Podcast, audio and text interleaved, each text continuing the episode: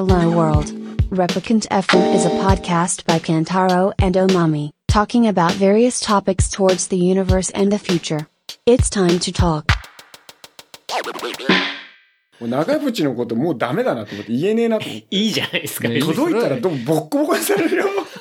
マジで本人？いや、でも俺好きで言ってるわけだからね。いいんだよそどれうなんだろうな。うん肯定的いいと思うようん。なんかね。だからいやでも長渕は、でもね、俺長渕、俺の、俺的な長渕は、あの、なんだっけ、家庭教師のさ、うんドラマや親子ゲームね。親子ゲーム。もうあれ、いや、俺の中ではいや、あれ最高だよ。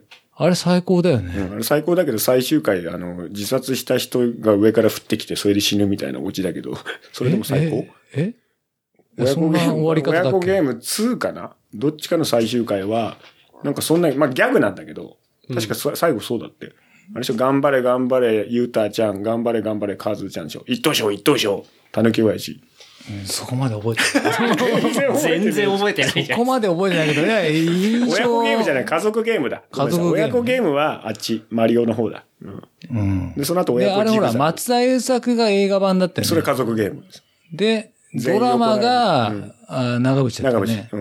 うん。で、主題歌がなんだっけ？ねん？主題歌。あの、孤独なハート。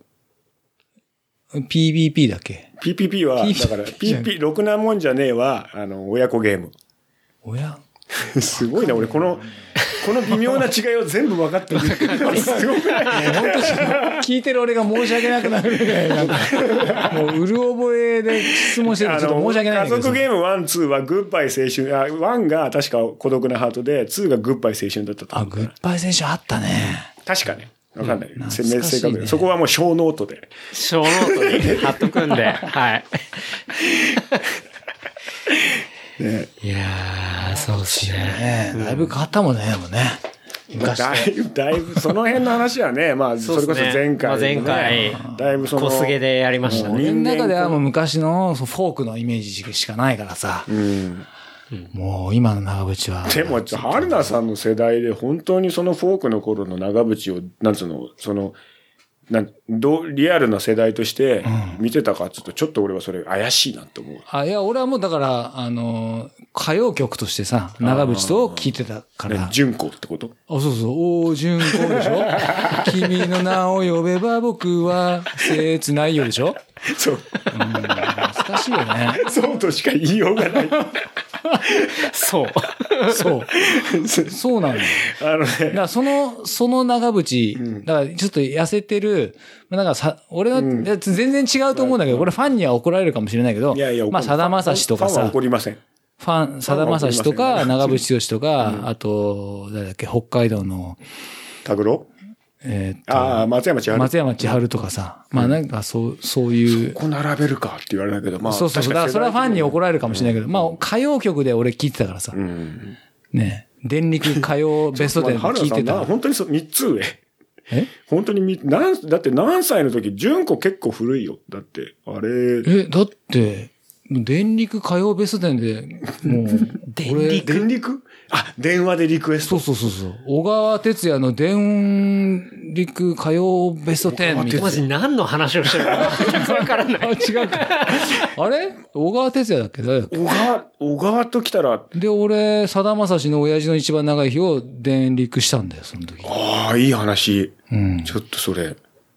それで言うとあれだな。なかなか繋がんないんだよね、本当に。電、電力 だから。電話でリクエスト。電話でリクエストだから。うんああ。そういう時代があったんで、小小学校、低学年だったかな。でもね、俺ちょっと嬉しいのはね、あの、春菜さん今日俺がいるから、はいあの、すごいやり、安心して、はいまあ結構酔っ払ってきてて、はい。ではもうあの、この、もうちょっと進めたら、はいおみつ会になるかな。あの、伝説の伝。説の、おみつかい？おみ、おみつ、おみつが、もう、うんすひど、ね。そうですね。年明けちょうど正月、ちょうど去年の正月ですね。うんうんに、まあ、ミツさん。ミツさんってあれなんですよ。この番組の第1回ゲストあで、ーで、ね、その神回ね2000そう、うん2019年に始まったタイミングで、じゃあまた2回目っていうんでやったら、飲みすぎちゃってて、うんもう後半、後半めちゃくちゃだよね。めちゃくちゃあ、それに近くなってきてる。いや、まあ、近い、まあ、まだ遠い。まだ遠いから。まだ遠いっすね飲んだ方がいいよ。まだいっぱいあるから。足りなかったらいくらでも買ってくるから。結構飲んだね、俺ね。うん。いやまあ春菜さん酔っ払い方いいんだよね。なんかこう、すごいわかりやすい、すげえ、みたいな感じになるから、すごい、すんげえわかりやすいおっさんの酔っ払いみたいなのになって、いいんだよね。ーいやーでも本当にね、この1、2ヶ月ぐらい、1ヶ月ぐらいかって言っても、なんかそういうね。まあそうだね。加速度ついたのは1ヶ月だよまあね。なかなか1ヶ月って思えないぐらい、本当に、まあ、ウイルスきっかけかもしれないですけど、いろんなことが起きていて。ちょっと肩だよ。トゥーマッチだよね。そう。まあ、だから今日ちょっとこういう感じで話したいなっていうのもあったんですよね。あのね、地震の時も、あの、すごいあったんだけど、うん。なんだかで、まあ、その潮風もあったんだけどさ、うん確か5月ぐらいに。うん。なんかこう、ね、なんかそういうことがあった時に、割といつものメンツと普通に会って話すだけで、うん。なんかこう、ふわっとする感。じって癒されるというか、はい。なんかまあそういうのは大事だなと思うよね。そうですね。でまあ改めてそこで日常のありがたさを知るわけだけどさ。うん。うんそうなんですよね。ね、別あなんか伯爵も、あれですよね、仕事でマスクなくなって困ったりして ましたよねーまあふ。ざけんなと思うよね。はい。そんな言い方したらあれだけど、そんな言い方したらあれだけど、お前らいらねえだろうと思うね。いや、伯爵の場合ってね、解体業で、それなりにね、あの、吸ったら本当にやばいものとかあるわけじゃないですか。まあ、そこのね、あの、まあ、アスベストとかあるんだけど、はいそれに対してはさ、そもそも、あの、なんか、不織布のマスクなんて使ってる時点で、うんもう、本当はダメだから、はいはいはい。あの、ちゃんとした防塵マスク使わは。ないきゃいけないんだけど 3M とかの。あれってさ、す、なんつう、みんな使わないからわかんないだろうけど、すげえ苦しいのよ。あ、密閉度結構が高くて苦しいし、喋っても全然聞こえないし、もごもご言っちゃって。うんうん。だから、まあ、なるべく使いたくないんだよね。はあはあで、普通の埃程度だと、んああいう不線布のやつも使うんだけど、はいはいまあ本当はダメなんだけどね。そういうんうん。でもそれが買えないってなると、うんいやいや、無防備でい。や我々、まあまあ大変なんですけど、それはちょっと死活問題ね。うん、ただ、あの、逆にちょっとなんつうのかな、あまあ気楽な部分っていうのは、不線布のマスク普段使ってて、うん。泥壁っつってさ、昔のお家ってさ、あの、壁が泥塗って作ってあるんだよね。うんうん。あの、なんつうの、い足、足よしが、なんか、どっちか、まあ足もよしも同じなんだけど、はいその、竹みたいな植物をこう刺して、そこに泥を塗っうんうてん壁にしてるはい今でもあるのよ。やっぱその、その上からリフォームしてある家とかいっぱいあるから。うんうんそれって、砂壁みたいなそうそうそうそう、うん。砂壁は最後の、なんつうの、仕上げで綺麗にして塗るやつなんだけどそれの元がもう泥なの。マジで。うんうんツバメの巣みたいな感じになっててなるほど。で、それをこどわすときって叩くんバンバンバンバン。うんうん まあ言っても泥だから、はい。埃とかそういう問題じゃないんだよね、マジで。うんうん。で、それが終わった後って、あの、不線布のマスク、こうやってちゃんと鼻とか折ってしてても、はい。この鼻筋と、うん。この鼻の、なんつうの、小鼻の横と、ほうれい線の部分口の、うんほうれい線の部分、真っ黒だったね。へえ。だから、してても、うん。そんだけ、こう、普通に出入りはありますよ。はいはい。いや、もちろんしてないよりは俺らは楽なんだけど、んだから、まあ、その程度のうん。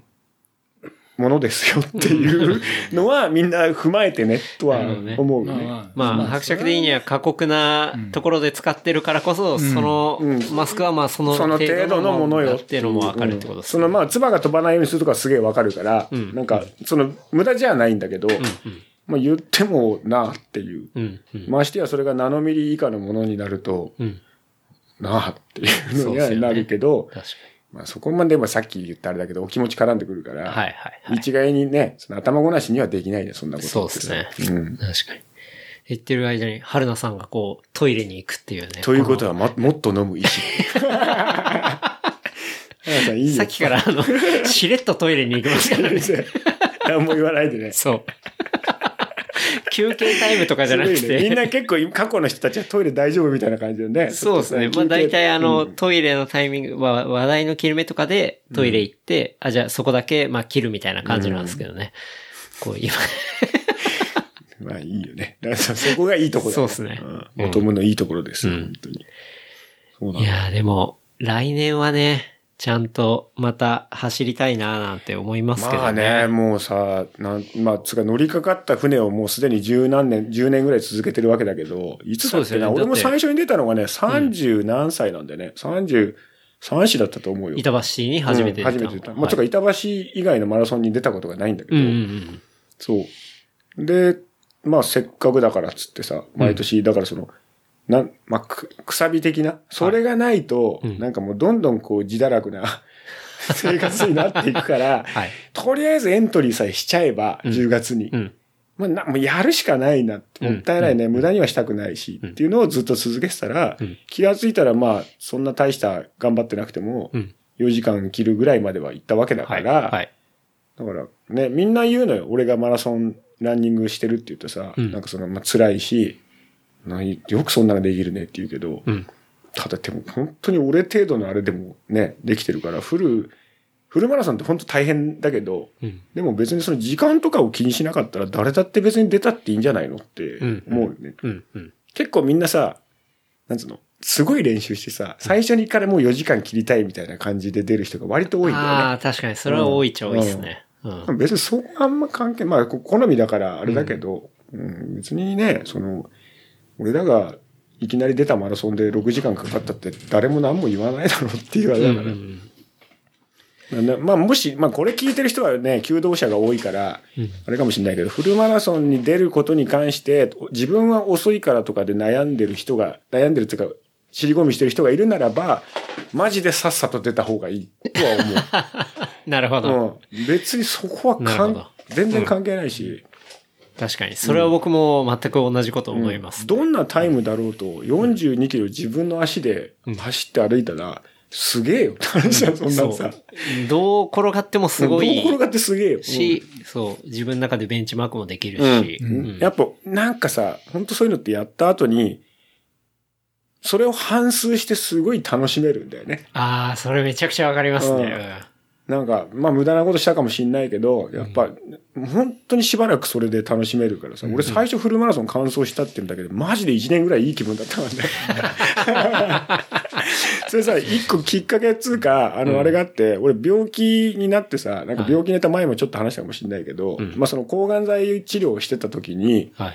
あの、まあ、ずっと病院じゃなくて、抗がん剤を打って、何日かして白血球の数値が戻ってくると、家に帰るっていう生活をしばらくやってたの。うんうんで、その時に、まあまあシリアスだったから、俺もうこのまま死んじゃうのかなと思って、家に帰ってきた時に、その時は抗がん剤ひょっとしたら打ってなかったかもしれないけど、走ったんだよね。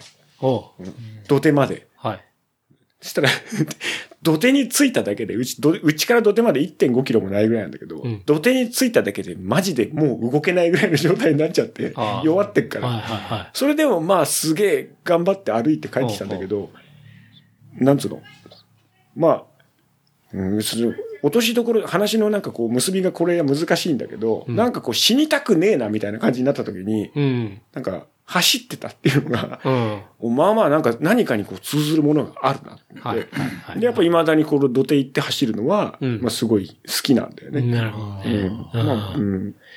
結構そこで生きてるとか、いうことが結構、そうまあいうものとまあなんかね、繋がったりとまあ、か。うんなんかちょっとエモくなってたんだと思うけど、うん言ったらね。うんそう。なんで走って、でもね、そういうのやめてくださいって先生に言われたけど、そううんうん あんま無理しない。あの、その時も言われたのが、その、とにかく風邪ひかないでうんっていう、あの、免疫力、免疫力が下がって、みくよくみんな免疫力、免疫力言うじゃん。はい。でもその抗がん剤やってる人の免疫力ってさ、そういう雰囲気の免疫力じゃなくて、白血球の数字がめちゃくちゃ下がるから、はいマジなのよ。そういうのリアル、じゃな。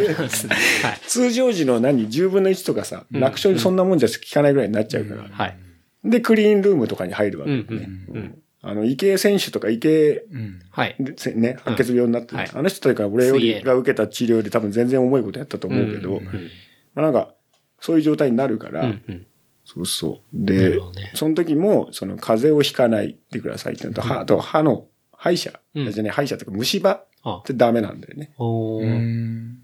なんなんでこの話になったのかあれだけど、うん。で、そういう時に、自分がこう結構めんどくせえ病気に巻き込まれたゆえに、んその時のいろんな知った見聞きして自分もやったことが、あの、その後の地震の時も、うん今回みたいな時も、うん。割と、なんか、 stay、stay、stay みたいな感じにさせる、あの、礎にはなってるなとは思うね。なるほどね。うん。まあまあ、とにかく冷静っていうか、まあね。そうですね。うん。まあ、なかなかその部分ってどうしてもこういう状況だとね、怒ってしまったりとかね。うん熱くなるからねういうことはあったりとか。まあ、メディアの方も、でこの間、ちょっと話飛びますけど、まあ昨日か。昨日あの、スキャンダルってまあ映画見て、マミと。うんあの、それって2016年ぐらいの FOX ニュースの中のセクハラ問題を、ん。まあ扱ってる映画で、ああ、あそう。の、すごいメイクして、そうそうそう、シャーリーズ・セロンとニコール・キットマンと、あと、マーゴット・ロビーが出ててみたいな、まあそういう映画だったんですけど、そう、そこで結構、マーゴット・ロビーは割と新人みたいな感じなんですけど、その同僚で女の子がいて、その女の子が FOX ニュースとはっていうのを説明するときに、うん。おばさんを怯えさせて、うん。おじいさんを、おじさんを怒らせればいいんだみたいな。うん。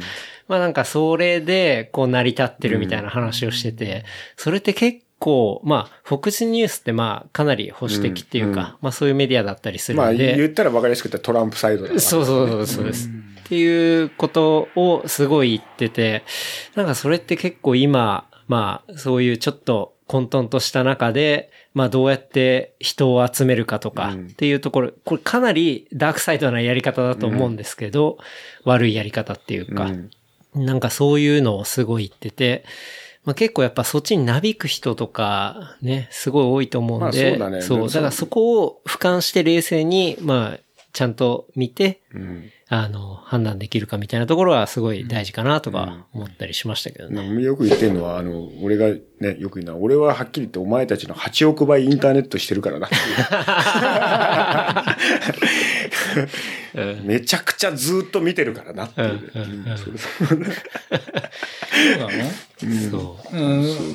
ツイッターやってんの？ツイッター見てるよ。俺ツイッターずっと見てる見てんのはわかるけどさ。うん。春菜さんが今日ベストコンディションだなって足立、足立。あだちじゃない。今闇、闇おみつになってる。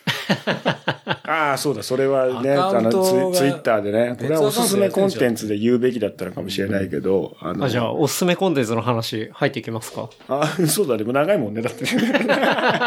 何にも話してないけどね。いやいや。おすすめコンテンツじゃない、まあ、おすすめコンテンツなんだよね。でもね、残念ながらもうコンテンツが存在しないんだけど、ほだからおすすめしたところで誰ももう見れない。っていう、これ今まで初めてのスタイルだね。よく考えちょっとかっこいいね、これね。は い俺が今ツイッターのアカウント名闇おみつにしてるのは、もちろんおみつに対する当てつけでもあるんだけど、はい。その闇おむつさんっていうはあ、アカウントがちょっと前まで存在したの。闇おむつ？うん、闇おむつ。まあおそらく紙おむつからか、なんつうの、はいはいはいはい。文字ってるのかちょっとわかんないんだけど、うんうん。で、アカウントのアイコンは、あの、カメレオンってさ、ヤンキー漫画の加藤、なんだっけな、加藤なんとかさんっていう、知らない、うん。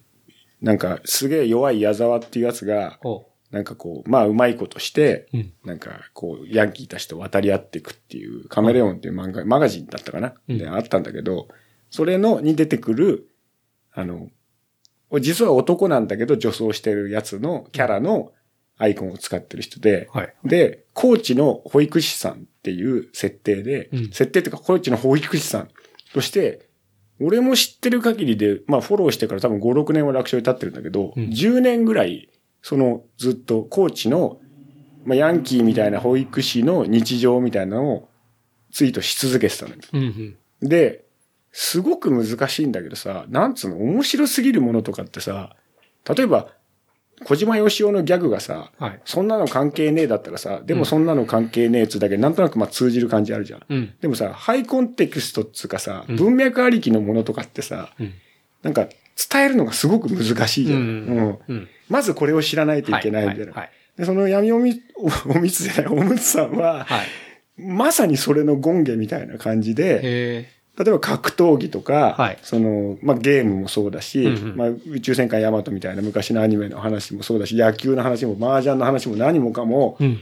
すごいレベルで、ずっと面白い話を、普通のテンションでしててあ、で、そこに保育士としての日常も混ぜてきて、うんうん。で、そこに日常にしょっちゅう出てくるキャラが、まあ、風俗の友達っていう名前とかは、ゼリコとか、丸太郎とか、はまあ、いろんなお父さんお母さんも出てくるんだけど、うんうん全部その、なんつうの、いるのよ、その人たちがね。うんもう、すごいその日常をサザエさんみたいな感じ、見てる感じで、うん。ずっと楽しみにしてて、ほ実際楽しくて、もうな、どう本当説明していいのかわかんないんだけど、まあ、センスの塊う。だったんだよね。うん。うんそれツイッターでってツイッターで、ことですよね。ツイッターで。うんまあ、検索すればすぐ出てくる。で、それが先週かな？先々週かな？俺がなんか、怪我してて仕事もできないから、ん自転車でなんかすげえ遠くまで行った時、秋ヶ瀬の方まで自転車で行ったんだけど、はい。その時の帰りにそのツイートを見てたら、突然、なんかその、まあ、こんなこと言うのあれなんだけど、今まで闇おむつとしてやってきたのは、うん。全部作りですと。ほうん、ネタですと。自分は普通のおっさんで女でもないし、保育士でもないし、何もかも嘘ですっていうのをはい。カミングアウトして、はで、写真とかもなんかガラケーっていう設定でやってたんだよね。はい。で、なんかが、すごい画素がさ、680×400、はいはいはいあ 640×480 か、みたいなやつでやってて、それとかも台湾のなんか、ちょっとした、しなんか微妙なアイドルみたいなとかを写真を使ってどうのこうの説明してて、はで、今まで嘘ついてごめんなさいって、もう全部消しますって、い。え本当にその後全部消えちゃったの。え、全ツイート消した全ツイートを消したとかアカウントを消した。ああ、ほう。そう。で、俺たち、え？え、それ結構フォロワーとかもついてた。1万何千人はいたあそうなんですね。うん。で、なんていうかな、面白いなと思ったのは、その、ネタでさ、作りでやるならさ、うん。例えばなんつうのかな、今だったら、死ぬ子。知らないか。死ぬ子？死ぬ子わかんないか。まあ、あれもネタかどうかわかんないんだけど、なんなんかその、港区女子みたいなとかさ、ああはいそういうのだったらわかんじゃん。釣りでさ、はいうん。なんか、話を誇張してさ、うんうんそうわかりやすいネタアカウントだったら、それを作るために労力を払うとか、なんかその、それをお金に変えるとかって意思があるならば、うんうんわかるんだけど、うんはっきり言ってそんなもの絶対無理だし、うんでフォロワーも1万何千人だから多くはないじゃん。うん、そうですね。だし、その、なんつうの、引きつけるものの内容として、あまりにもニッチすぎて、うん。絶対にこれが20万とか30万になることはないんだよ。はいただ、はいとにかく面白い。面白いです。めちゃくちゃ面白かった。うん。で、それが、いきなりなくなって、うん。本人は、でも、なんかその、いろいろ研究して、こういうツイートが受けるなと思ったら、はっきり、その一つのツイートのために日曜日の、何、8時間ぐらい使うこともあったとかっていうのを。カミングアウトしてて、うんなんか衝撃なんだけど、ただ、本人がそこまで労力を払うような、キャッチーさではないのよ。なのに、めちゃくちゃ面白いのよ。うん。刺さる人にはね。はい。だから、そこもちょっとギャップがあって、うんで俺は写真のその偽物かどうかっていうのに関しても、ちょっとあまりにもちょっと写りとか悪いから、うん。作りなのかなとは思ったんだけど、うんうんただ正直、それもどうでもよかったね。うん。もうファンだから、それは。好きなの？その、その文体とか全てが。はい。あの、写真は可愛らしい。顔は絶対写んないけど、うんなんか、田舎のヤンキーお姉ちゃんみたいな。うん。だけども確かにいつまで経っても年を取る感じはないし。なんかあれかなと思ってたら、もう全部全てが嘘だったっていうのこが、の人、な何なのかなと思うでしょ何なんだろうな。本当はそのツイートを全部見てほしいんだけど、うん。じゃないとニュアンスが全く説明できないんだよね、うんうん。めちゃくちゃとにかく面白かったんだけど、えだけどそれがもうできないわけえ。でももう見れない見れ。ない。だけど、闇おむつでツイッターでみんな検索してほしいんだけど、うんそのフォロワーたちがみんな、はいはいなんつうんだろう、騙されてたといえば騙されてたんだけど、うん。とに、その、なんかその騙されてたことに対する清々しさもありつつ、とにかく闇おむつのツイートが見れないっていうことが、うん。もう本当に悲しいっていう。それは俺も全く同じ気持ちで、はいはい。ああ、そうなんだ。でももう見れないんだと思って、うんうんそんなことどうでもいいから、うんもう一回やってくれっていうああ。風に思えるぐらい。俺今までツイッタ闇おむーつ待望論みたいなそう、今までツイッターね、わかるでしょケンタロウはい散々ずっと見てんじゃない、はい。の中で、ああいう感じの人って多分初めてだと思う。ああいう感じで退場した人って。え、だって白色も2007年ぐらいからですまあ、よね。うん、ほぼずっと初期からやっ。てる。ねずっと、そうもんね。それでそういう人、唯一無二感とかって相当ってことうん。ですね。だマジで唯一無二だよ。へうん。だから、ただ説明、誰も、そのファンの人たちもみんな、その、形容しがたい言うんだけど、言うんだけど形容できないんでね、うんやっぱり。でその、覚えてるさ、ツイートの中でのネタみたいのはあるんだけど、はいやっぱそれだけではちょっと全然伝わらないじゃん、そういうのって。うんうん。なんか、そうなの。だからおすすめしたいんだけど、うんないんだよ。ないんですね見れないんだよもう見てー だからその検索する、して、はいその片鱗だけを、うん。残りがだけを感じてほしいっていうのはあある。うんでいいっぱいいるよ。その、いや、作りだと思ってたよ、みたいなのもいっぱいいて、はいまあ、それはまあそうだなと思うんだけど、うんただそこも踏まえてもそんなことどうでもいいんだよなってうんいう。うんうん。嘘だろうが何だろうがどうでもよくて、もう俺たちにはその闇おみ、おみつ、もういつもおみつ。おみつおむつです。腹立つ。闇お、闇おむつさんの描くコーチの日常がもうずっとなんか心に生きてるってういう。お父さんお母さんと風俗の友達とす、ごいな。うん、保育の子供たちとの日常が。で、高知弁なのよ。はなんが？とかさ、優雅かとかあ。さう、ん。なんとか気に、みたが、いな。うんあ。き、木にはないかな。なんだっけな。なん、なんが、がが多いかな。あ、なんとか木はあるわ。なんとか木にで、なんとか木。焼き。なんとか焼き。みたいな。うんそう。でもとにかく、あの、うん。すごかったね。それを見た時の俺のこの、え？っていう、その、感動というか。うん、喪失感でもあり、あなんかそれを俺、あの、思ったのは、あの、銀河鉄道39で、あの、鉄郎が最後に、あの、アンドロメダ終着駅について、うんうんまあまあ、ひ人騒動を起こした後に、じゃあもう地球に帰るっていう時に、鉄郎だけ最初39に乗ってて、つって言うんだけど、メーテルは乗らないんだよ、あ。はい。はい。で、その時に、メーテルっつって言うんだけど、最後、ちょっと、あ、そうだよな、みたいな感じになるの。鉄郎の表情が。うん。ずっと泣きっぱなしとかじゃないの。はい。で、バイバイみたいな。もうん。うそれに近いっていう、それめっちゃわかる。あるでしょ そうだよな。あれでしょ？うん、そう、うん、メーテルにちょっと、ちょっと裏切られた感ってうん、なんだけど、で、メーテルが確かクイーン、あの、エメラルダスかなんかと一緒にいて、だから、メーテルはそっち側の人間だったうん、みたいな。だけど、だけど、でもだ、けど、みたいな。ありがとうみたいな感じの、ね、すごいよね。だから、た、たった一人の嘘ツイートがさ、うん。まあ、10年続けてんだから、ふ半端じゃないけど、うん。おね、俺にそこまでこう、銀河鉄道39の映画版と被らせるんだよ。そこまでインパクトを与え、うん、だからね、でも、あの。刺さらない人には全然刺さらなかったんだと思うし、うんまあそんなもんだなと思うよ。ぜ万人にはありえなはいいからさ。はいはい。ただ、まあその小ネタの方向性も含めて、うんもう俺はもうたまらなかったんだよねうん、いや、めちゃめちゃ気になる。全然知らなかった、そうか。あ、そう。うんだやっぱまあ、れそういうもんなんだよな引き。継ぐしかないんじゃないのそれ。いや、だからもう、だから誰か引き継がないかみたいな話にもなってんだよ。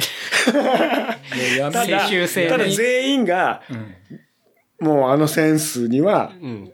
絶対無理。だもうとにかくどんな形でもいいから、他の、なんつうの、全然別の設定でもいいから、はい。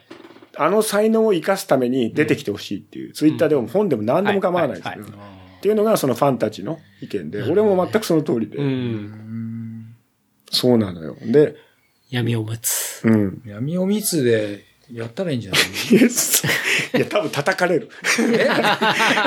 だって俺も絶対わかるもん。偽物だこいつはって。ファンだから。ちょっとこう、趣を変えてさ。そうだね。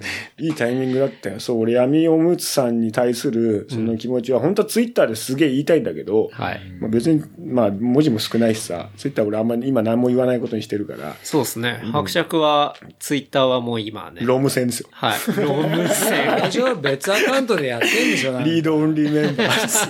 え？やってやってやってるっしょ？ケンタロウ、そうだね。ケンタロウはあれだもんね。あの、はいなんだっけ？あの、掲示板、なんつったっけ？BBS。?BB、いや、BBS じゃなくて、なんで、何使ってたっつったっけ？ジオシティじゃなくて。ICQ。え I- な何ですか？ななんだっけ ?ICQ じゃなくて、俺なんか同じの使ってたんだよな。なんか、まあ、昔。ティーカップ。あ、ティーカップ。そう。はい。それ BBS であ、そすね。う、あティーカップの BBS で。すうんはい。そうそうそう。うん。わかる。だから、ケンタロウがそのインターネットを始めた頃と、はい俺がインターネットを始めた頃で結構ほぼ同じだなっていう。ああ、本当ですか、うん、多分。だって2000何年でしょ？?2000 年ぐらい。僕は Windows 95が初めてでしたね。じゃあ90何年ってこと ?98 年か。かもしんないですね。それそぐらい。れはないな。俺だって、そう、ですねパソコン持ってたんだけど、うん Mac 持ってたんだけど、いなんか、パソコン通信。ああ、それはうん全然僕より前だと思います、うん。いや、でもしてなくてああ。で、病気になった時に、うん。あのー、兄貴が、あれを、リブレット、東芝、リブレットすげえちっちゃいノートパソコン知らないこんぐらいのやつでさ、知らな。それ暇だろうからっつって与えてくれて、うんで、あの PHS の、あんじゃん、カード、ガチャンってさすやつ。そう。それで、初めてインターネットっつうのをええやり出したんで。なるほどね。そうそう。そしたら、その時に、でもまだ良かったよ。病院じゃん？自分病気じゃん？インターネットじゃん？調べちゃうじゃん。うん。そしたら、その、当時って、あの、なんつうの、MRI とかさ、他の病院で取ってきたやつとかを別にデータで渡すんじゃなくて、写真でうん。渡されたり、はい大きいやつで。でもあんま見てもわかんないじゃん。見てもわかんないけどさ、肺がんとかで検索すんじゃん。うん。そうそうまあ、当時のさ、全然少ない情報ながらも、一応出てくんだよね。で特に医療系とかって、ほら、論文とかもあるから。まあまあ出てきたのちゃんとインターネットにうん上がってて余計なやつより。はいそれ見たら、あれ、俺これダメなんじゃねえの？っていう。自分の写真と 同じような感じだ。あれ？似てない？ってね。それを夜中の病院で見てしまう俺。かわいそうじゃない？かわいそう。知れちゃうからちょっとかわいそ、知れちゃうかわいそうさみでたいなのある。まあでもそれでもまあ今とかに比べたらマシなんかなと思うけどね。わかんないけどね。今はいいのかな？ちょっと前のがやばいかなって思うけどね。うん医療系に関してはね。そうっすねん。今すげえ切られてんじゃん。はい。あんな変なやつさ。今、そうですね。うん変な情報は出せないようにはなってるんで、うん。まだ、ちょっと整備されてきた感はありますけどね。そう。というわけであれですね。じゃあ、おすすめコンテンツは、闇おむつだね。おむつさん。ただもう見れない。もう見れない。なんかその残りがだけを感じてほしいっていうあれで。じゃあ、代わりに、おみつさんのアカウントをね、フォローしてもらって。お密で。おみつはもう電車の隣の人の文句しか言ってないからね。そうですね。だから電車に乗りたくない。みつさん、釣り始めてからツイッターめちゃくちゃ面白くなくなったんだよな。ああ、釣りね。釣りはね、釣りは結構人を面白くなくさせてしまう部分がある。釣りばっかりになっちゃうから。うんう。ん。あんま面白くない。でも釣り楽しいんだよ。なんか、それはわかんだけど、うんあんまり面白くないとか。かわいいな。かわいそうだな。こんなとこで言われたくねえって話。しかもそれに対して、いや、面白いって誰も言わないってい釣りは人を面白くなくさせるとか使わない。そんなことまで言われて。まあ、小川は相変わらずだけどね。そうですね。んいや、釣り自体は面白いと思うんですけどね。うん。ツイッターがね、あんま面白くなくなっちゃったっていうね。残念だよね。才才能がない面白くするってすごい大変だよね。うん。うん。自分のアカウントでさ、面白いことばっかりまあでもつぶやくってめちゃくちゃ大変じゃない？うん。だからまず、うん。でも面白くさせようと思ってるやつってもう分かっちゃうから。めめちゃくちゃ寒いですからね、それ。そうなのだからなんか、だから、そのね、そこはまあ受け取る人たちのあれにもよるだろうけど、まあ、共感できる人か。若者に受けてる面白い人みたいなやつのさ、なんか本当にメジャーどころとか、マジで何にも面白くなかったりするわけだよ。うんでもそれって、ね、別にまあ言うあれではないなっていう、ね。そうですね。うんうん。でも俺、ネタアカウント好きなんだけどね。うん結構。本当にバカみたいなネタアカウント。はい、はい、はい。なんかその、マジで意味わかんないみたいなやつは、うん結構フォローしてんだよね。そうなんですか。なんかそういうのについていきたいみたいな欲望があるんだろう、ねあーうんなんか、春菜さんおすすめコンテンツありますか？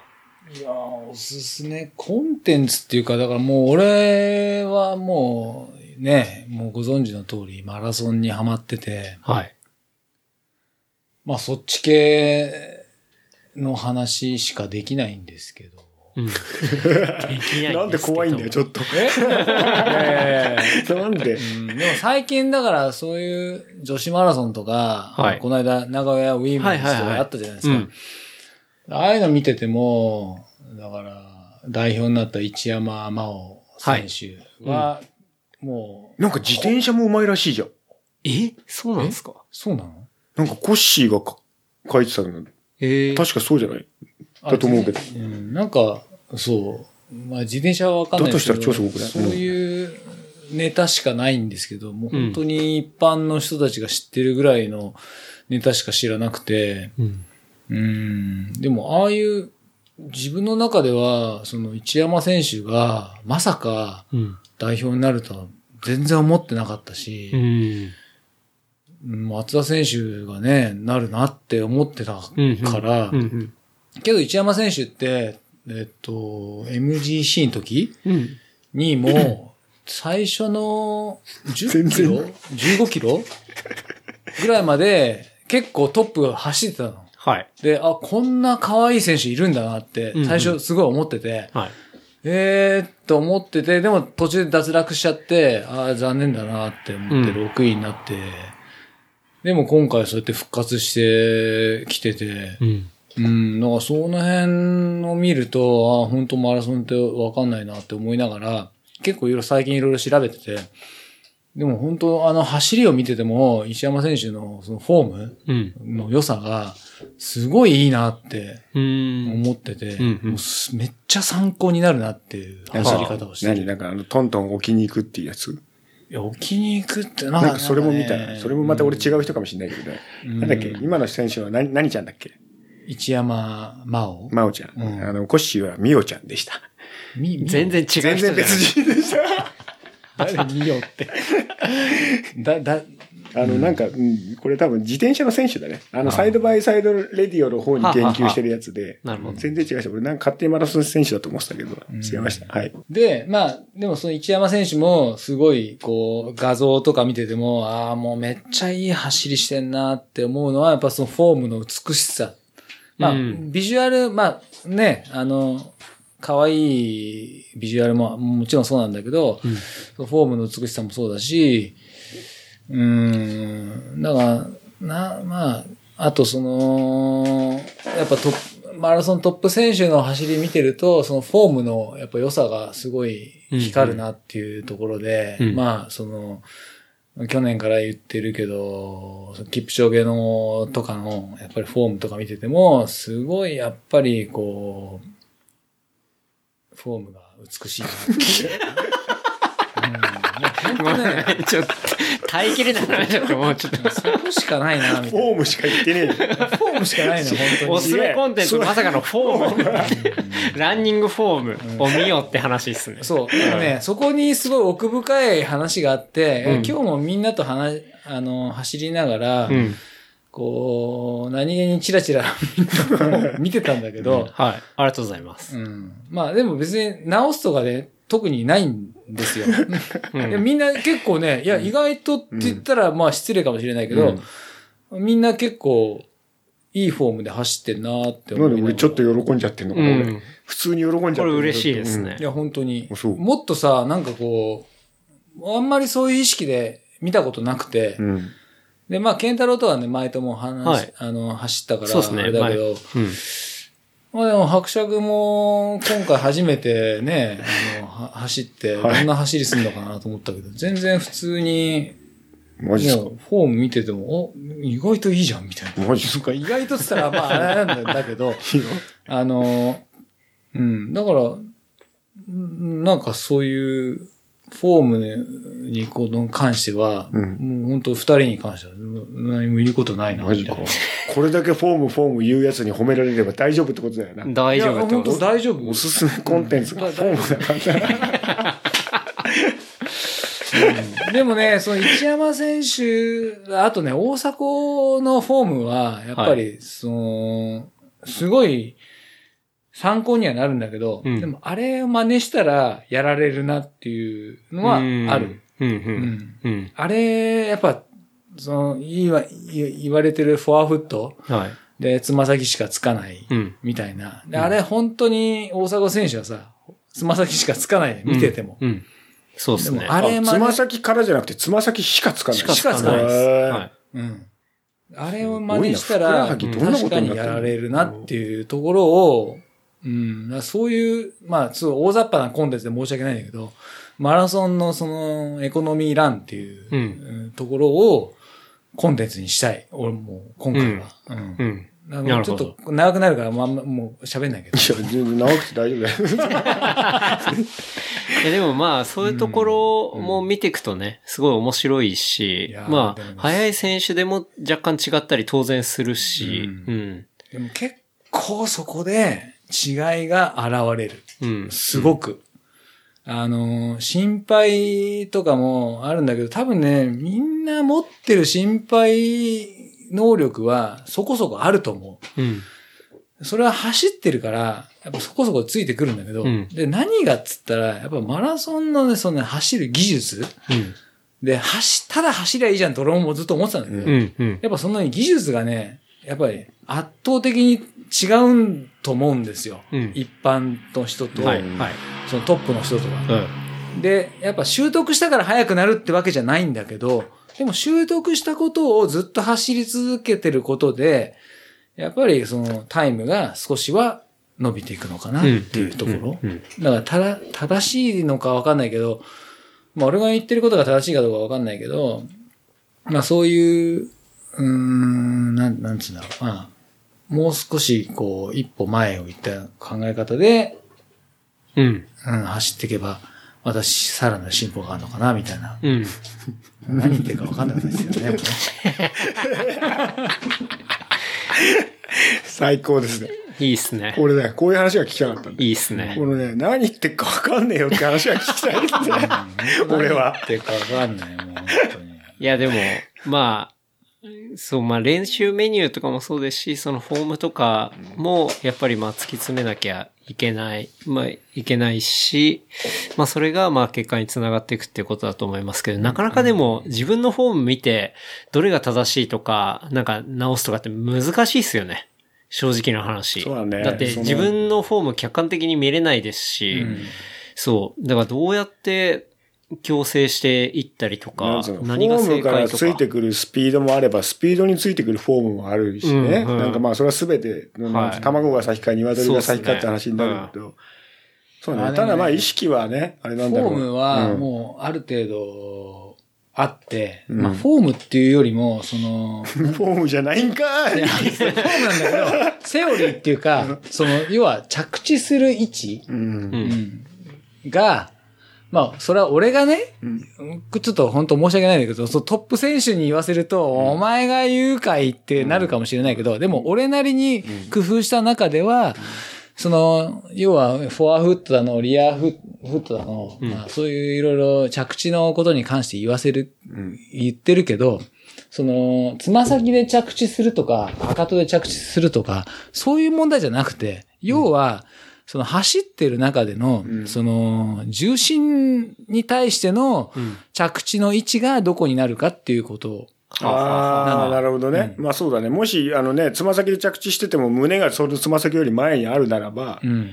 それは別に、まあ、胸とかっていうよりも、そういう大げさな話で言ってたけど着、着地した時が重心のどこにいるかっていうところがすごい重要で、うんだからそれがちゃんと守られてさえいれば、別にかかとだろうがつま先だろうが、あんまり問題はない。うん。うん。で、つま先だと、まあこういうメリットがあるよ。かかとだとこういうメリットがあるよ。っていうだけの話で、うん。一番重要なのはやっぱり、その、走ってる時の重心に対してどこで着地して蹴ってるかっていうことなのね。で、そこが意外と、やっぱすごい難しくて、俺も自分なりにやってんだけど、うん。もうできてるかどうかわかんないけど、自分なりに頑張ってやってるつもりうん。なんだよね。うん。なるほど。うん。そこをコンテンツとしてちょっとこう一つうん。上げていきたいなと。なるほど。おすすめコンテンツとしてお。すすめコンテンツ。それじゃあ重心は基本的に、その重心のところが、やっぱつくポイント、足をつくポイントになるっていうそうそうそうそう。ことですよで、ね。やっぱ一般的に言われてるのは、その、走ってる時に、重心より前で着地しちゃってる人は。やっぱりダメだっていう。はい、はい、はい。うん。うん。っていうのはやっぱりこう、前に対してこう、えー重心より前で着地するから、その分体重を受け止めなきゃいけないから、そうですよね。うん。うん。まあそういう、それだと膝とかね、そうですよね。体に、うん。だから本当にストレートにその上半身が乗るようなポイントが線で繋がってるような部分にうんうん。足。うんをちゃんと着地させて、もう本当に効率よくうん。回していくっていうのがまあ一番いいってそうなんだよね。ね。だからそこが意外と、まあ自分もできてるとは思って走ってるんだけど、う。うん。ん。まあ、あとはそこだけでもないんだけど、そこからやっぱりジャンプしないように、うん。うん。やっぱりこの蹴り足を上じゃなくて前の方向に持っていくようなはい。はい。感じはいに持っていくとか、うんまあそういうふうにやる、やって走るだけでも全然意識が、うん。まあ意識を変えてやることで、うんうん。えーランニングエコノミーって変わってくるんじゃないかなってうん。思ってや、やり始めて、うん。うん自分は結構、そのサブ3に変わるか変わらないかぐらいのギリギリなラインをうん。変えることができたかなって。なるほど。うん。そうですね。その部分とかってでも普段なかなか意識するの、まあ、難しいです。まあ、うん特に僕なんかのレベルで言ったら、ね、なかなか意識しない部分だったりするんで、まあでも、もっとそういう僕みたいなレベルでも意識すると、うんまあ、もうちょっと楽に、あの、ん早くなるかもしれないですし、うん。まあ、速いだけでもなくて、もう本当に楽にうん。走れると思う。うん。うん。そうですね。うん。それはね、速い遅い関係なくて、うんやっぱり、うん、そういうことを意識するとだいぶ変わると思うけどね。うん。うん。いいですね。お、おすすめコンテンツ。いいっすね。はい おす結局何なの？おすすめコンテテンツ、やっぱランニングフォーム。あ、フォームだ。はいうんなるほどね。すごいね。でも、あの、そうなってくると、コンテンツっていう概念が新しい領域に来たっていう感じはあるよね。そうです ね。そうだね。特にさ、俺もそんな、そうね、ないから、いや俺本当に毎日あれしてないからさ。本当にでもね、あの、これね、ま、あの、聞いてると、まあ、レプリカント FM 聞いてて、すごい俺が思うのは、はい。まあ、ケンタロウすごいなと思うのは、その、スナックとか行くたんびに俺がこう、まあ行くたんびにたまにしか行かないんだけど、はい。いつも感じる、うん。人は話を聞いて欲しがっているという 欲を、ケンタロウはものすごく上手にあそうだね。あのそれは思うよ、俺も。出してる、な引き出してるなっていう。みんな、どんな人でもあ。話を聞いてほしいんだよ。マジで。話したくねえな、みたいな感じの人でも、は違う。話を聞いてほしいね、みんな。で、このレプリカント FM は、それをものすごくうまい感じで、あ。うん。あの、炙り出して、そしてコンテンツにしているなと思うね。話を聞いてほしいか。僕は聞きたいの方が強いんですよね。うんなまあでも、それでそもやっぱり。れはすごいのよね。んでも、うん本当その好奇心はね。でもそれはあれだな。うん、そうだな。なんかまあ、逆、うん、そうだな。それはまあ、その聞いてるのと、そうだな。聞いてるのと聞くのは、のバランスは、うん。うん。まあ、ひょっとほぼイーブンなのかもしれないね。うんうんうんうんうんそれはね。そうですね。まあでも確かにそれがうまく、こう、マッチしてるのかもしれないですね。マジで聞いてたもん、やっぱもうみんな。話したいもんだって、こう、今さ、俺が喋ったこと、まあ、ね、白色がさっき言ったような、もう、はいマニアックな話も、うん。あれだけど、まあ、俺もそうやって、ね、ランニングのこと、やっぱランニングつながりで聞いてる人多いじゃない。うんうん。、で、まあ、俺が話してることはそんなん知ってるよっていう人もいるかもしれないし、うん。だけど、もう、キロ6分、キロ7分で走ろうが、うん。で、やっぱり、その、今言った、その、重心の真ん中で、えー着地するっていうのは、もう、どの、その、ペースであろうがうん、変わらないことだから。普、遍的なもんってことですね。でもそういうのを知らない人もやっぱりたくさん、俺も今まで知らなかったし、ううんん、何も考えないで走ってた時もあったから、うん。それを知って走ったことで、まあある程度結果が出たっていうことを考えると、うん。それはもうどのペースであろうが、うん。普遍的なことだから、うん。それはみんな楽に走れるよってことをみんなに知ってほしいっていう、うん。うんなるほど。意味でね。うん。そうか。俺もずっと今繋がっちゃったよ、点と点が。お、点と点が点に。展開。面じゃないんだ。面とか線じゃないんだ。ねえんだって言って。違う、あの、ウィリーもさ、はい。あれって結局、重心がリアセンターに乗っかればいいのよ。はい。はい。うん。本当そこにを守ればいいだけの話なんだけど、まあそれができなくてね。うんみんなその前すぎる、後ろすぎる。はい後ろ、はい前すぎたら落ちるし、後ろすぎたらまくれるって言われたんだけど、いかにそのリアセンター付近に留めるかというだはい。けの。はい。なるほど。だからめちゃめちゃどうやってできるんですかっていうさ、うん。なんか疑問があるじゃん、みんな。うんうんああ、それはね、本当それだけで俺多分3時間ぐらい余裕で語れると思うけど。でもあれですね、今、思いがけぬそのランニングのその重心とウィーリの重心みたいな。まあんかそのね物理的なさ、うん。なんかその、ね、視点力点作用点みたいなのってさ、はい。まあ全部、割とある程度こう、動いてるものに関しては似たような部分があるわけじゃん。うん。なんかこう、ね、重心から離れれば遠心力が強く効いてしまうとかさ、うん。なんかその、その分力は強く作用するとか。まあそうなんで、まあ、その物理法則に関しては同じなわけだからね。うん。うん。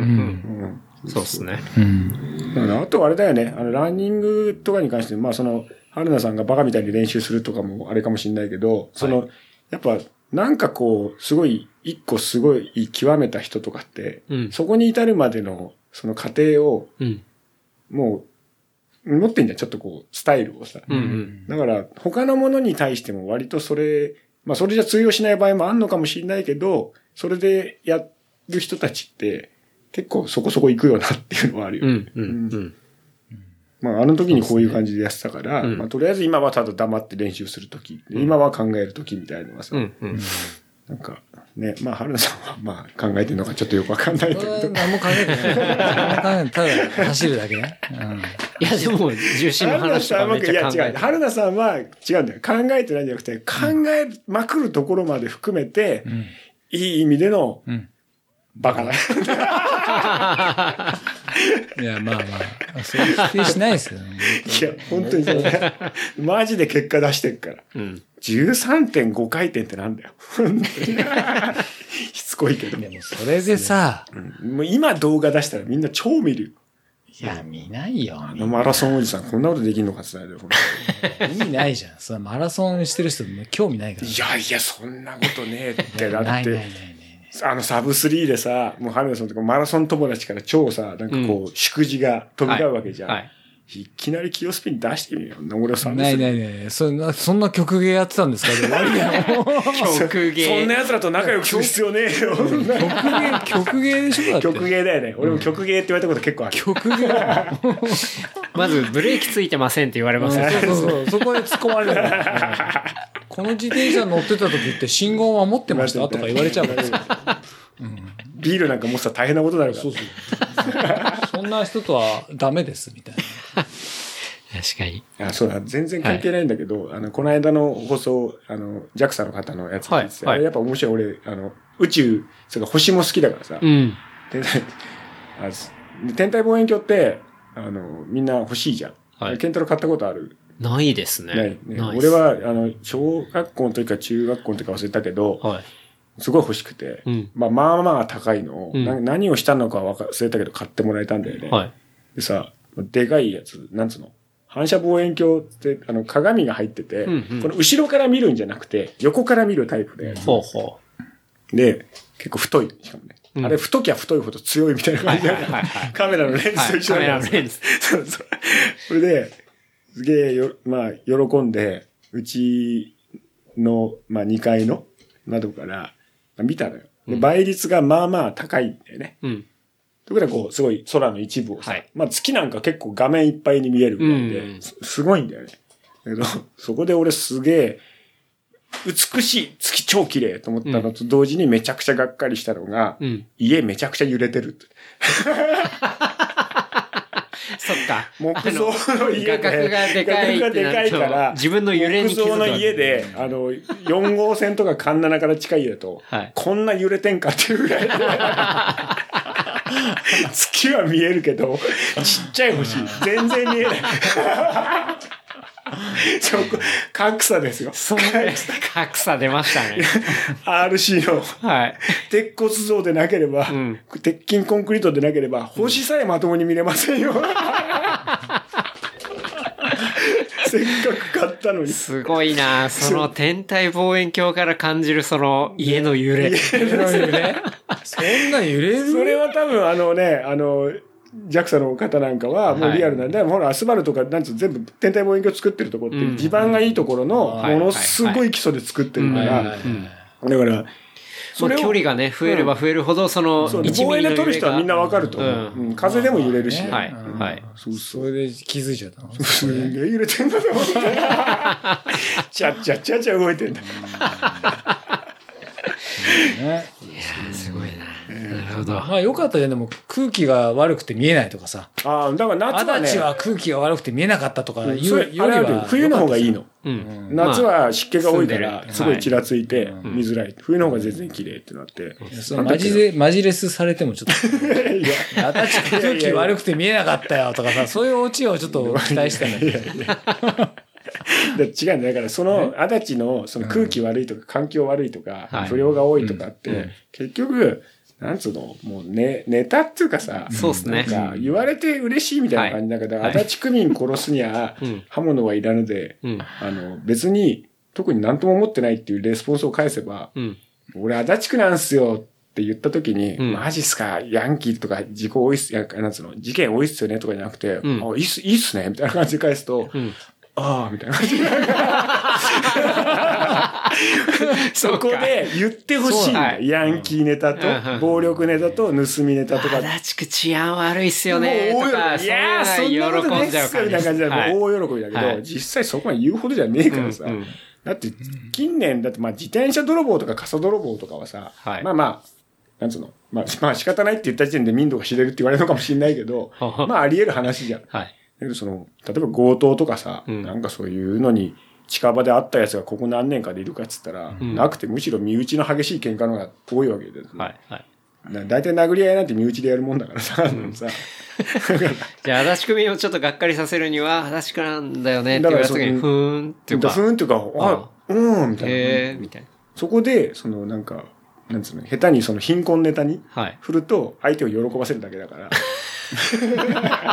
いや、俺ね、足立ですげえなと思ったのは、中学校の時に、なんか、あの、なんかその、りなんかの大会の、うん、なんなんだ、あの、記録かなんかで、うんはい。記録を出した人が、足立14中とか書いてあって。日本中はね、うん昔から伝統的に頭がいい学校なんで。あ、そうなの吹奏楽がすごいんだけど。で、その、そこでびっくりしたのは、俺、俺は武蔵野市の、うんあの、中学だったから、武蔵野って6中しかないのね。あで、足立って、え ?14 まであんの？あ、16中までありました。?16 まであんの？で、それ以外に、16、数字じゃなくでて、地名の中学校が、はい。それと同じぐらい。だから俺らの頃は30何校。そんなにあんの？そうだよ。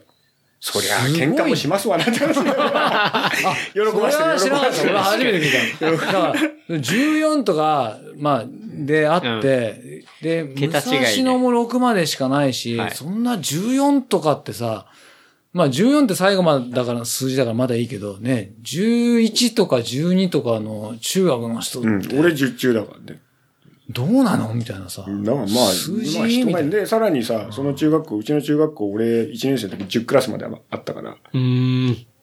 まあ一つの中学校で人が多い700人ぐらいは確実にいたんだよね。まあ、でもまあ減った、今はすごい。うん。うん。あ、そうです。それ、あとこれだけ言いたかったね。ケンタロウ喜びそうだなと思って。はあの前の前回ので、宇宙人いるかいないかの話になったじゃん。はい、はい。あれはさ、そのまあ、ね、その確率の話でさ、うん。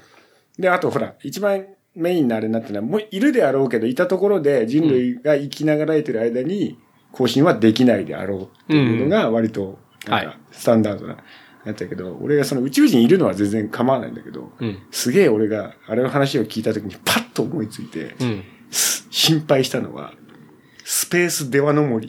スペースデワの森宇宙デワの森だよね。どういうことですか？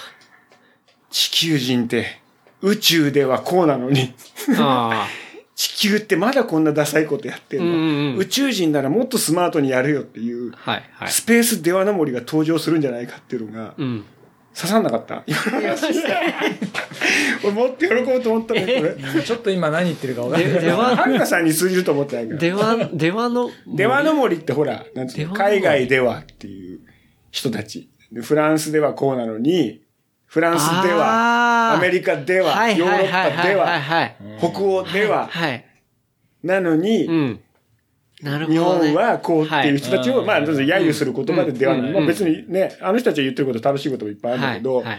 あの、ポカホンタス女子的そうなあれそうですね。そうそうそうそう。はいはいはい。あれはもうそ、それの、これだうんうんうんそれの宇宙版、スペースデワの森。なるほど。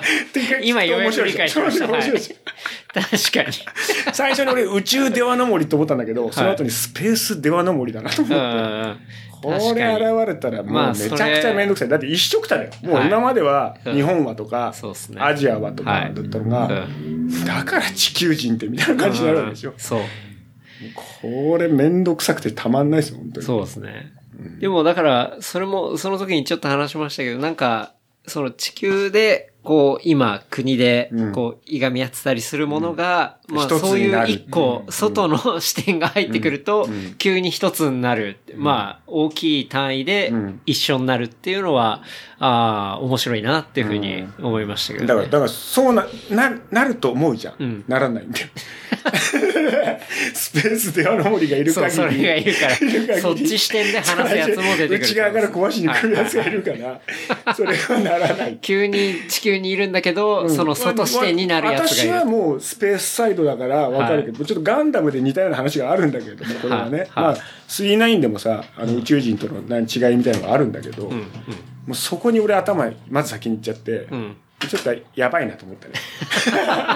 そんなこと気にして生きてるいや、確かに、急にスペースサイドに行くやついるだろうな。絶対いるよ。いますね。私は、まあ、うん僕は本来スペース側だったはずだけど、んまあたまたま地球に生まれてしまっただけだけど、うんただ考え方はスペースなんですよっていうのが。いやー、実際、これだけ狭い中でもいるからな。多分、あの、だからね、あなたたちとは、あの、上の宇宙と下の地球みたいな考え方じゃないですか。違うんです。全部包んでるんです。みたいな感じで。その中の内側です。みたいな感じを言われるはい怖いなと思って。それありえますね。うん。もうその面倒くささったら、もう、うん。筆舌にね 尽くしがないですよ。ややこしいし。ややこしいやですよ、本当うんうんまあちょっと面白いけどね。面白い。実際それを見れたらもうたまんねえなと思う。長生きしてよかったなとう思うんだけど。うん。あの時言ってたスペースデファの森がマジで現れてます。ついにこのジャンル来たと。うんまあでもね、誰もがその、なんつうの、あのデワの森をさ、揶揄する感じも俺はわかるんだけど、うんまあ腹立つなと思うけど、うんうんでも、そういう物言いって誰もどっかでしてるようだっていうのがあるよね。うんうんなんかその自分がよく知ってるジャンルとかでさ、そうっすね。ああまあそれはそうかもしれないけど、んまあうちはそういうんじゃないかなみたいな、うんそうやってあるなと思って。まあ人はやりがちいやいや、ですからね。どこでも、なんで、ま、ね、それ、まあそういう、いつも俺はそういう玉虫色の回答になってしまうんだけど、まあ誰もがやりがち、うん私でさえもやりがちっていうね。じゃあ、春菜さん戻ってきたら、締めに入りますかね。そうだね。何も大した、本当に大した話してないね。いやいやいや。おすすめコンテンツ、本当は MotoGP って言いたかったんだけどさ、あ、全部キャンセルですよ。うん。F1 もはい何もかも含めて。で、まあ、あと、モータースポーツに関してはさ、昔から、その日本ってすごい選手がたくさんいて、この間も、あの、長島哲太、哲太選手っていう、モト2で優勝したんだけど、うん開幕戦で。で、いっぱいいて、昔からずっとさ、その、なんでこんなにすごい選手がいて、メーカーは全部日本なのに、うん。どうして盛り上がんないんだみたいな、ふうに言うんだけど、もうそんなの30年ぐらい前からずっと言ってるから、俺はそういうもんなんだよと思って。うん。別に盛り上げようとかはもう思わない。うん。だけど、面白いから、レースとしてはもう本当に最高だなとうん。思うから、うんまあできればみ皆さん見てねって言おうかなと思ってたけど、もうや全然やんねえ。でも、その唯一やった開幕戦のカタールがさ、あの、まあ、もうイタリアからの入国拒否っていうので全然できなかったんだけど、元1と元2つって 250cc と 600cc のクラス、うんそのちょっとし下のクラスは、そのテストであらかじめ入ってたからはい、やれたんだよね。うん。でその中で、元2で、その長島選手が優勝したっていうのは、すげえでかい。多分この後しばらくやんないから。ああ、なるほど。で前戦がさ、じ全16戦ぐらいやるんだけど、5戦ぐらいもしキャンセルになったら、はい。1戦優勝してたら、チャンピオンになる可能性めちゃくちゃ高くなってくるじゃん。うん、確かに。割合的に確かに。そうそうですね。だからそういうなんかラインもありかな。うん下手したらこの後もし1回もやんなかったら、チャンピオンだからねそのまんま そう。嫌だけど、なるほどそういうこともあるな。うん。うんただ、モータースポーツに関してはもう本当好きな人が見るだけだな。うん。だって、ケンタロウとクリリンあれじゃん。あれ、スーパー GT。スーパー GT 見に行ってメインレースの途中で帰ってんじゃないか。帰りました。長いな。長いんだよ。あれ。そうなんだよそうっすな。だいたい45分でぐらいで終わるのが理想なんだけどね。うんまあ、耐久は仕方ない。はい。はい。春野さん帰ってきたんで。はい。なんか、告知とかありますでしょうか？告知？告知。口か。あの、まあ、まあ、なんせバイクロアがね、はい。水害、はい。一気、そして疫病疫病で、はいスリーストライクアウトを食らったんで、はい。まあ、ちょっと次、白秋が5月の末に予定してるんで、はい。けど、正直わかんないですね。ここまで行くと。そうっすね。微妙だなっていう感じなんだけど、まあ、何らかの、なんつうの、まあ、ね、いずれは、こう、収まるべきだろうものなんで、その時に、あの、俺はもうどうでもいいんだけど、あの、運営の人たちを応援してあげてくださいっていうのははい。ありますね。そうっすねもうマジで、本当にあの削られたと思うんで、うんうん連中をできれば応援してあげて、そうっすねレースに参加してもらえればと。うんうん。うんまあですねおうん、と思います。はい。拍手、バイクロは。うん。その次のあれで、あの、ハブバイクロアって縦品のやつも今年もやる。あ、そうなんですね。一応予定去年もやってましたよね。うん。あそこもすごいいいところだったからね。うんうん。なんでバイクロアをぜひ、うん。サポートよろしくお願いします。よろしくお願いします。ねはい。そうですね。原田さんなんかありますか？あーまあ、俺別にそんなイベントやってるわけじゃないんで。つうか、春野さんもバイクロア出てよ。なんで出ないの？え？出る？シクロクロスやんなよ。なんで出ない バイクないから。トラッククロスだったらねピストでやれるよ。え？なんならピストないの？全部ランニングとかでピストないの？ないのピスト売ったの？うん、ない。売ったとかっつって。売ってないし。売ってないし、もうない、ないもん。なんだよ、レース出なよ。いや、走るんだったらまだいいけど。うん。あるよ、走るのも。パークランっていうやつで。あ、そう。う走るのと自転車のレースで2周走ってもいいんだよ。ーん。まあまあ。すげえ出なそう。いや、まあ、うん。なんだろう。ちょっと自分的には ちょっとは、その、サブスリー達成して、うーん、もう次の目標を、はい。うん、見失ってるのかなっていうのもあるんだけど、はい。うん。まあでも、告知っていうほどでもないんだけど、まあそういうイベント的なのは全くないです。僕はそれ、はいオーガナイザーでも何でもないんで。うんでも次のことを考えながら、もう今から、あの、毎日、うん。日々、日々、はい。努力していくしかないかなっていうところ。まあ努力っていうか、まあ日々、今まで自分がやってたことをコツコツ毎日やっていくしかない。うん。やっていこうかなって思うことぐらいです。で、まあ多分これ聞いてる人も、まあマラソンがなくなったり、イベントがなくなったりして、いろいろ目標を失って、あ、次どうしようって思ってる人もいると思うんですけどう、ん。でもそこでやめないで続けていくことを一緒にみんなでできればいいかなとうん。まあ、僕もそんな偉そうなこと言えないんで、まあ、僕も辞めないんで、みんなも辞めないで続けて、その日々の、うん、鍛錬っていうか、うん。努力っていうか、練習を頑張りましょうよっていううん。ところかな。はい。うん、ありがとうございます。ここでクソインタビュアーだと、次の目標タイムは何分ですか？聞かれますで、きこのあたりのクソインタビュアーだったら絶対ます聞くよね、これね。まあ仕事だからね、あれもね。うん。まあ、ケンタロウ、あの、春菜さんどこまでいけると思う？本当に。本当の最終的な到達点でどんぐらいまでいけると思う？春菜わさん。かんないなと思うけど。わかんないなそれはわかんないね。え、でも続けてたら、だってこの間が40 2時間57とかですよね。でも、だから、次の目標って、でも7分縮めるのってすごいことだもんな。すごいことだよね。そのレベルの7分縮めるって、えぐいんもうで。じゃあ、俺に言わせたいのかわかんないけど、んまあ、い自分から言うと、んじゃあ、その、まあ、まずは2時間55分は切りたいです。はい。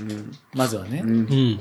うん。で、そのサブ映画はいがで2時間50分きれはいば一番いいですよ。で、はい自分のね、理想はね、はい理想を言うと、2時間50分今年切って、うんえー今年切るんだ。あ今年っていうか、えー今年50歳になるんで、はい。うん。で、50歳で2時間50分切れば、えっ、と、エイジシュートうん。ああ。ができます。はい。要は年齢の、えっ、と、差が、あ2時間プラス年齢か。う。うんん。の下回るっていうのはできるんで、まあ、それを60歳まで毎年更新できればいいかなと。ああ。ということは60歳でも3時間ってこと？っていうことです60でね。3時間だよね。それできたら最高じゃない？いや、まあ、すごい。すごいよねマジすごい。うん。いや、それは俺はやるとは言わないよ。いやいやでもここでは言いたくないんで。まあうんできたらいいなーって思うね。うん。できたらいいなーみたいな。まあ、とね、本人が言ってるんで見守っていただきたい。そうだよ。もう来年は走って、走ってないかもしれないしさ。いやいやいや。それはないなアルナさん今走んなくなったら死んじゃうよ。本当に。本当他になんかね、楽しいことは。いや、トレランとかも全然やりたいし、うん。ね、あの、トレランも面白いです。やってるでしょ僕はロードもトレランもどっちでしょ？もやってるんで。うんだから、トレランもね、本来だとああいう、なんかこう、トレラン行って山行ってさ、うん。景色がいいなーって、は写真撮って、みたいな、そういうのやりたいのは楽しいんで、みたいなさ、そういうの自分は本来好きだから、うん。うん。本当に苦しいことをやる、もうサブスリーのために、みたいな、そういうのはちょっと本望ではない。本望ではない。ない。3時間切っといて。いや、それのためだけに走るっていうのはいははい本望ではない。やっぱ楽しみながらさ、うんいろんな景色見て、ああいうところ行って、あこういう景色が楽しかったなとかさ。春菜さんあれだから、ほら、スノーボーダーだから、元そうは。ですよね。うんそうそうそう。ですよね山大好きだだってあれだもん、あの、俺らの世代だったらさ、あれ？マウントフットだっけ？そうそうそう。だよね、うん世代だったらもうさ、超憧れたそのサマーキャンプ地のさ、はい。フットとかも行ったし、ベアマウンテン、ベアは行ったことないけど、シール貼ってたもんね。熊の手のシールをもう。あそうそうそうそう。そうそう。なんかゴリゴリだよね。それでもさ、三つ上で、その、なんか、だから本当先駆者のあれだと思うよね。うん。うん。うん。で、また俺ちょっと来年、自分のあれなんだけど、来年からうん。仕事の、また自転車からちょっとスノーボードに変わるからさ、うん。おすすめコンテンツ、スノーボードって言わないんで、そこで。おすすめコンテンツスノーボードです。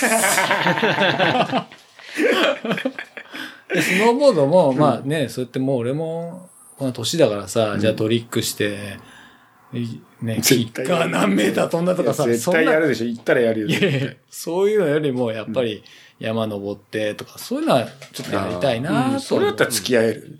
うん。付き合える？いや、いい本当？怖い。結構すごいとこ行くから、いや、それ無理だ。だな。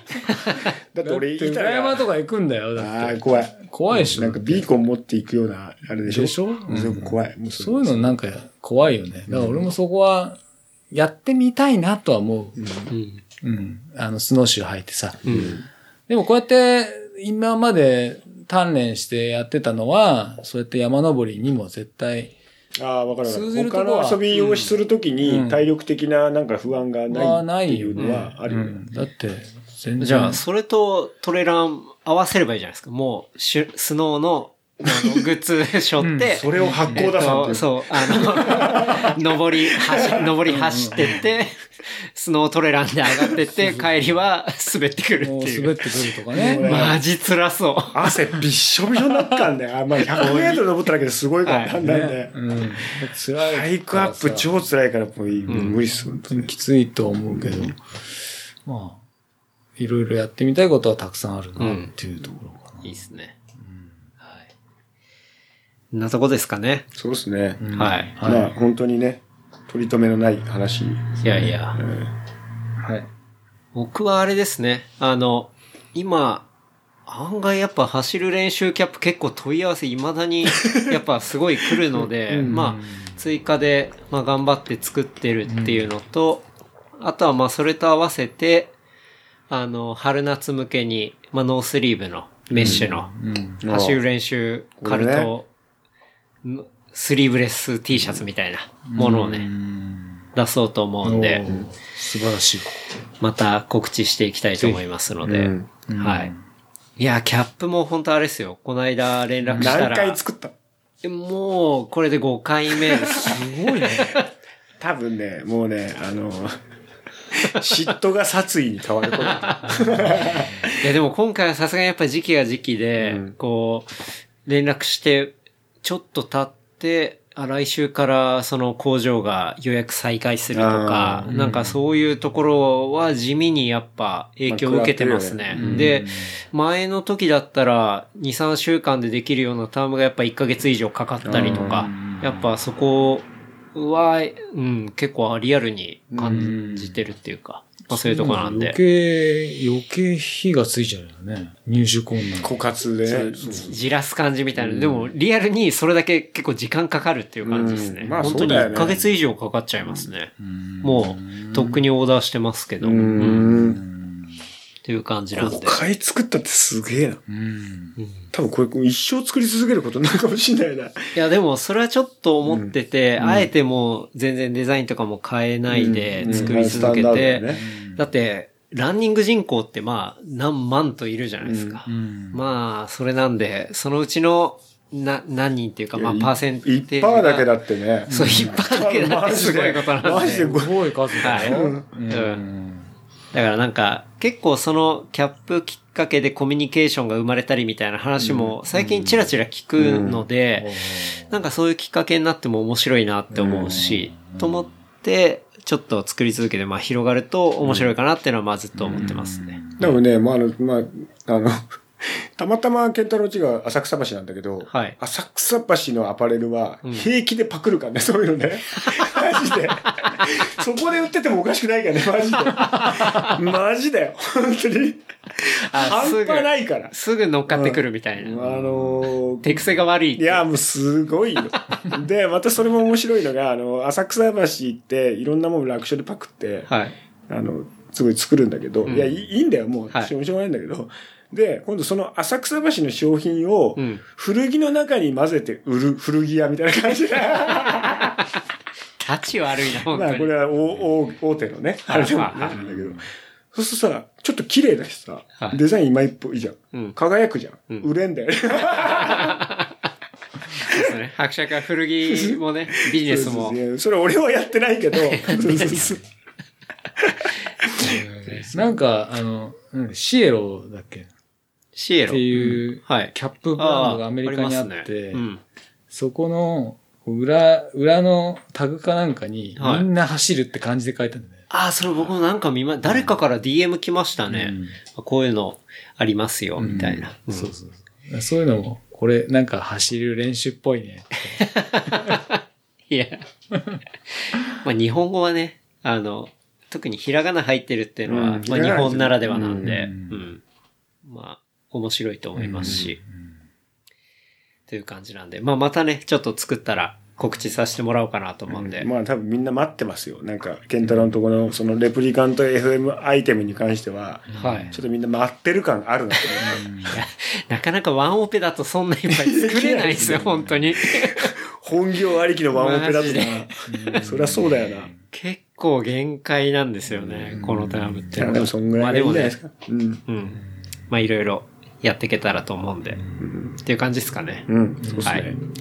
まあ、マラソン板橋なくなっちゃったのは残念でしたが、でしたが、まあ、まあ、それそういうこともあるなというはい。ね。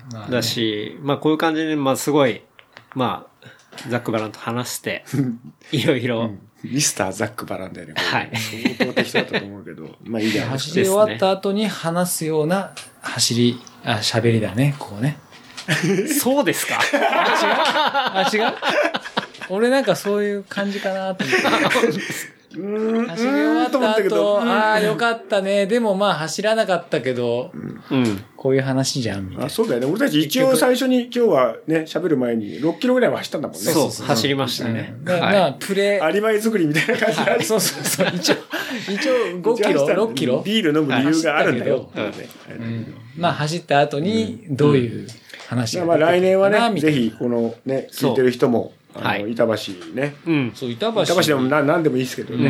うんね、本当マラソン大会出ましょうよ。俺は後からね、ゴールするんで。そうだ、来年こそは、その、サライ方式をね24時間テレビ的なメ。ソッドをだからそのね。年一だけじゃなくてさ、だあれ、つくば出ようよ、じゃあやだよつくば。。やだですね。ぐちゃぐちゃになるのやだよね。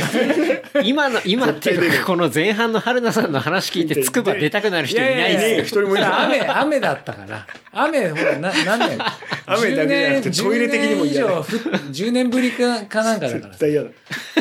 多分ね、気候的にはすごいいいと思思いますよ。まあ考えときます。はい。じゃあ、んなとこですかね。はいはい。はい。じゃあ、事務連絡させていただきます。えー番組の感想、フィードバックは、ハッシュタグレプリカント FM、ハッシュタグレプリカント FM までいただければと思います。あとは、話した内容をまとめたショーノートは、レプリカント .fm で見ることできますので、こちらも合わせてお楽しみください。はい。うんこんな感じですかね。はい。はい。はい。では、今回改めまして、伯爵春菜さはい。はいん、長い時間ありがとうございました。はい。こちらこそ、ありがとうございました。ありがとうございましたお招きいただき光栄です。いや、こちらこそありがとうございますありがとうございました。はい。お疲れ様です。す。お疲れ様です。また来週。また来週。来週どうも。